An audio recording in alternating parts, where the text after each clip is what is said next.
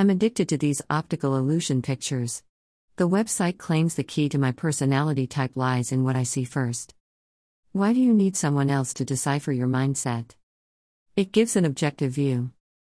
You are actually talking to yourself, to all those hidden layers whose existence you deny. The picture holds no illusions, just different layers of the same reality.